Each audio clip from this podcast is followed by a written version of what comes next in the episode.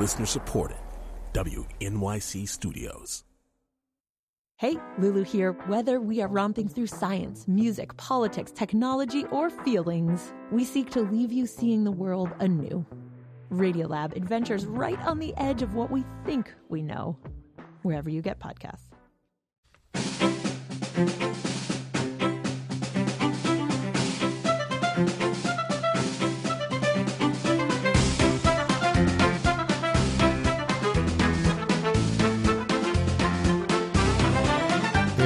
The Brian Lehrer TV Club. We are watching the final season of Parks and Recreation together for the fun of it and because it's the wonkiest, nerdiest, public policy loving sitcom with Amy Poehler you would ever want to see. In this final season, one storyline has been that Amy Poehler's character, Leslie Knope, now working for the National Park Service in Pawnee, Indiana, is competing with a tech company to acquire some land that the company wants to use for a corporate office park and Leslie wants to use for a national park. A wealthy family is getting rid of the land and deciding whether to donate it to the public or sell it for a mint to the tech company developer. Now, as it happens, we have a real life conflict right in our backyards that is surprisingly close to the one in Parks and Rec.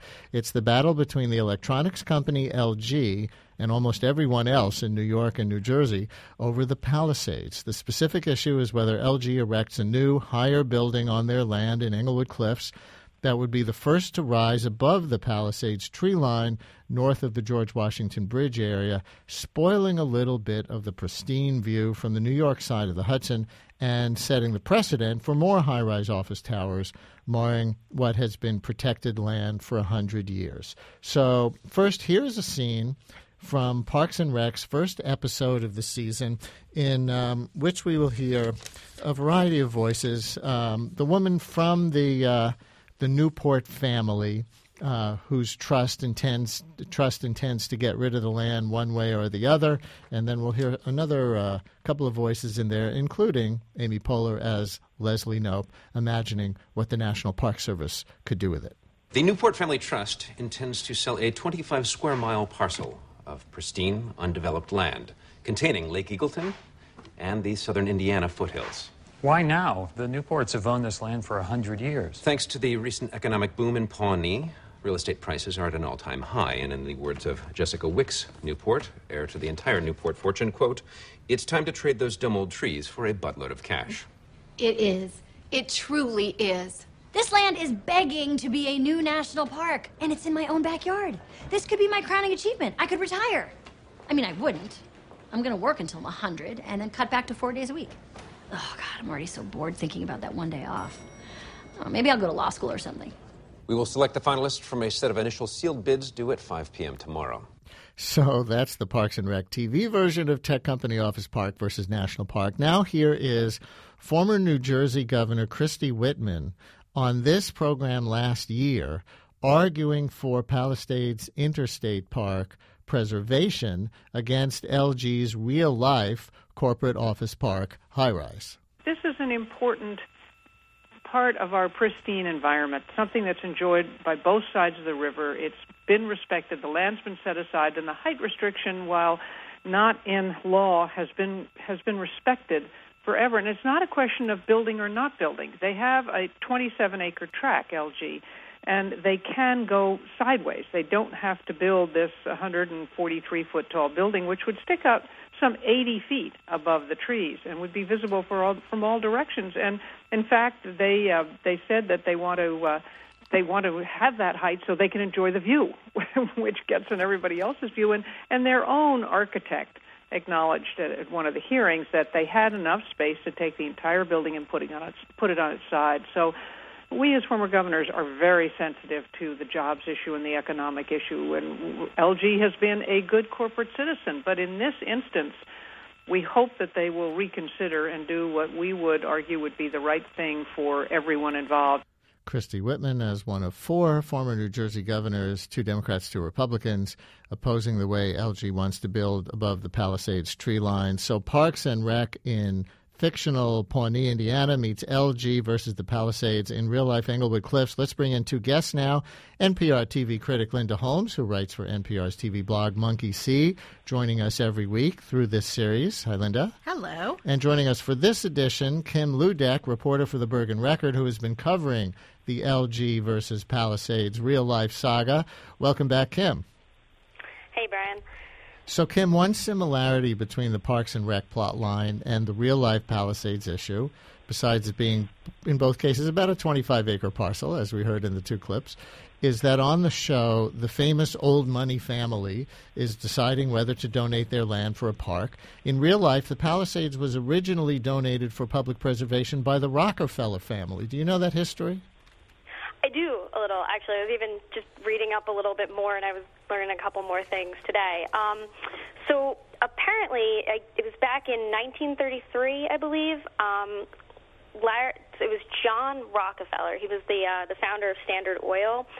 He bought up about 700 acres of land and ended up donating it to the Palisades Interstate Park Commission with two stipulations. One, that they build uh, a scenic byway going from, I believe, the George Washington Bridge to the Bear Mountain Bridge in New York.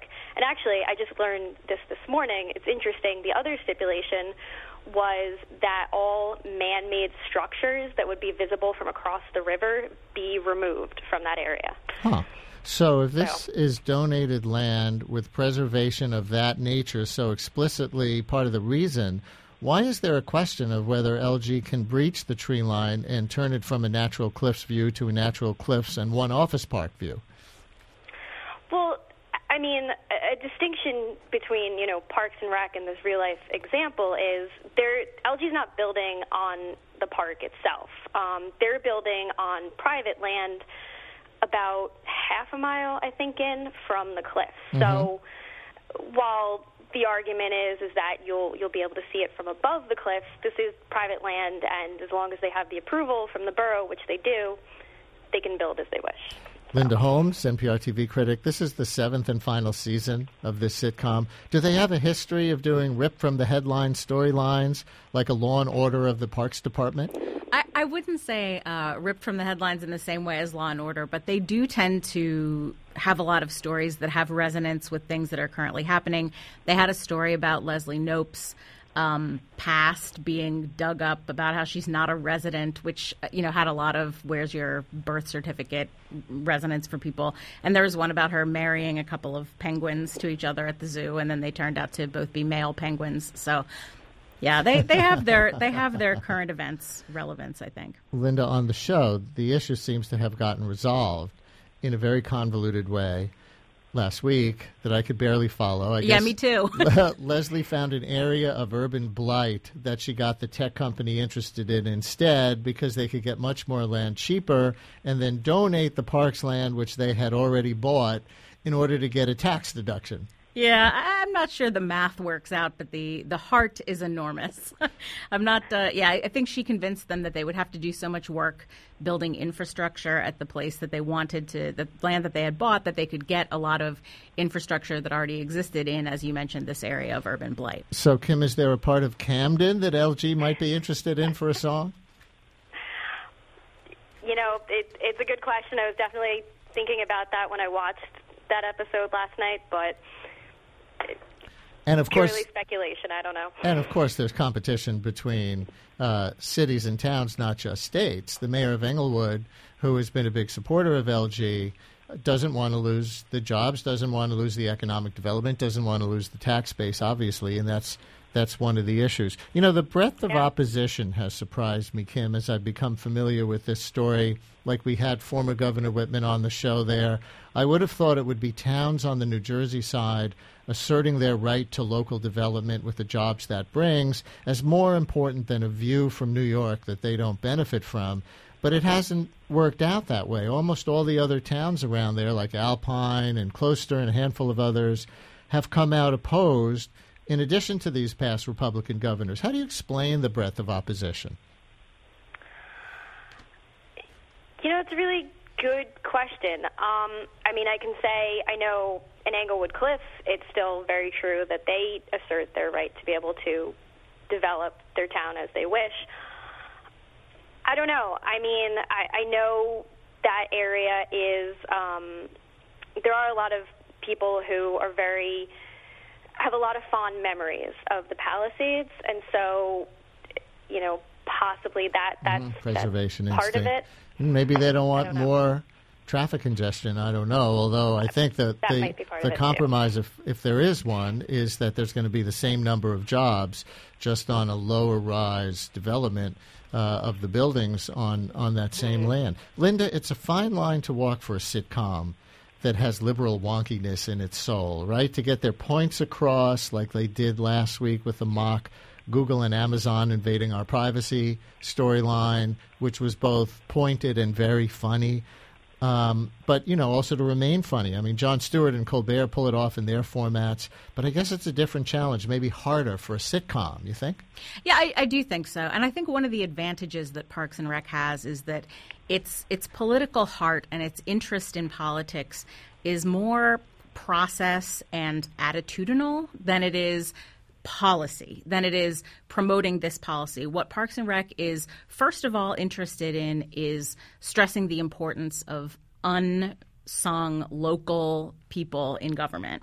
And two, in encouraging the idea that people can be cooperative rather than, mm. you know, despite the fact that it had the penguin marriage episode and all that stuff, typically it's not specific policies. It's it's process and attitude. Kim, I heard that the negotiation between LG and everyone else is at a very crucial stage right now, so much so that some of the usually vocal environmentalists we reached out to for this segment declined to come on. Do you know what's happening? No, and that is a great question. Um, it was believe I believe it was back in June that the mayor of Englewood Cliffs called everyone to the table to try to come up with some compromise, and I, I've been having the same reaction. I, you know, people will tell me that there are still talks going on, but beyond that, nobody will say what is happening. so it's been very, very quiet for a it's long time. It's been a long time already. You know, I first became aware of it when um, Bette Midler came on the show last year to talk about her memoir. And I discovered that she was also into this LG issue, so we talked about that, and then we did a separate segment, um, and realized that uh, you know people are pretty emotional about this. But then after all that wave of publicity, Bette Midler and the four governors and everyone else, it's been very quiet with, I guess, the hope that they're going to come to some kind of conclusion. But it's taking a long time. A very, very long time, yeah. Yeah. I, I mean, the only thing I can say is that since it's been so quiet, maybe that means uh, you know, I yeah, don't want to speculate. That, that maybe like they're getting well. that maybe they're getting to yes, as LG continues to threaten to move out of the era altogether if they don't get their way. So uh, to be resolved. And in our last 15 seconds, Linda Holmes, what do we have left in this final season of Parks and Rec? Three weeks? Uh, something like that. Just two three or weeks, three six episodes, something like that. I, I lose track. You expecting any um, big bombshell at the end? I don't know. I mean, uh, ben, I guess Ben is running for Congress now, so. And we'll talk about that next week. I thought it was going to be Leslie. Linda Holmes, Kim Ludak, thanks a lot. Thank you. Thank you. On the Brian Lehrer TV Club.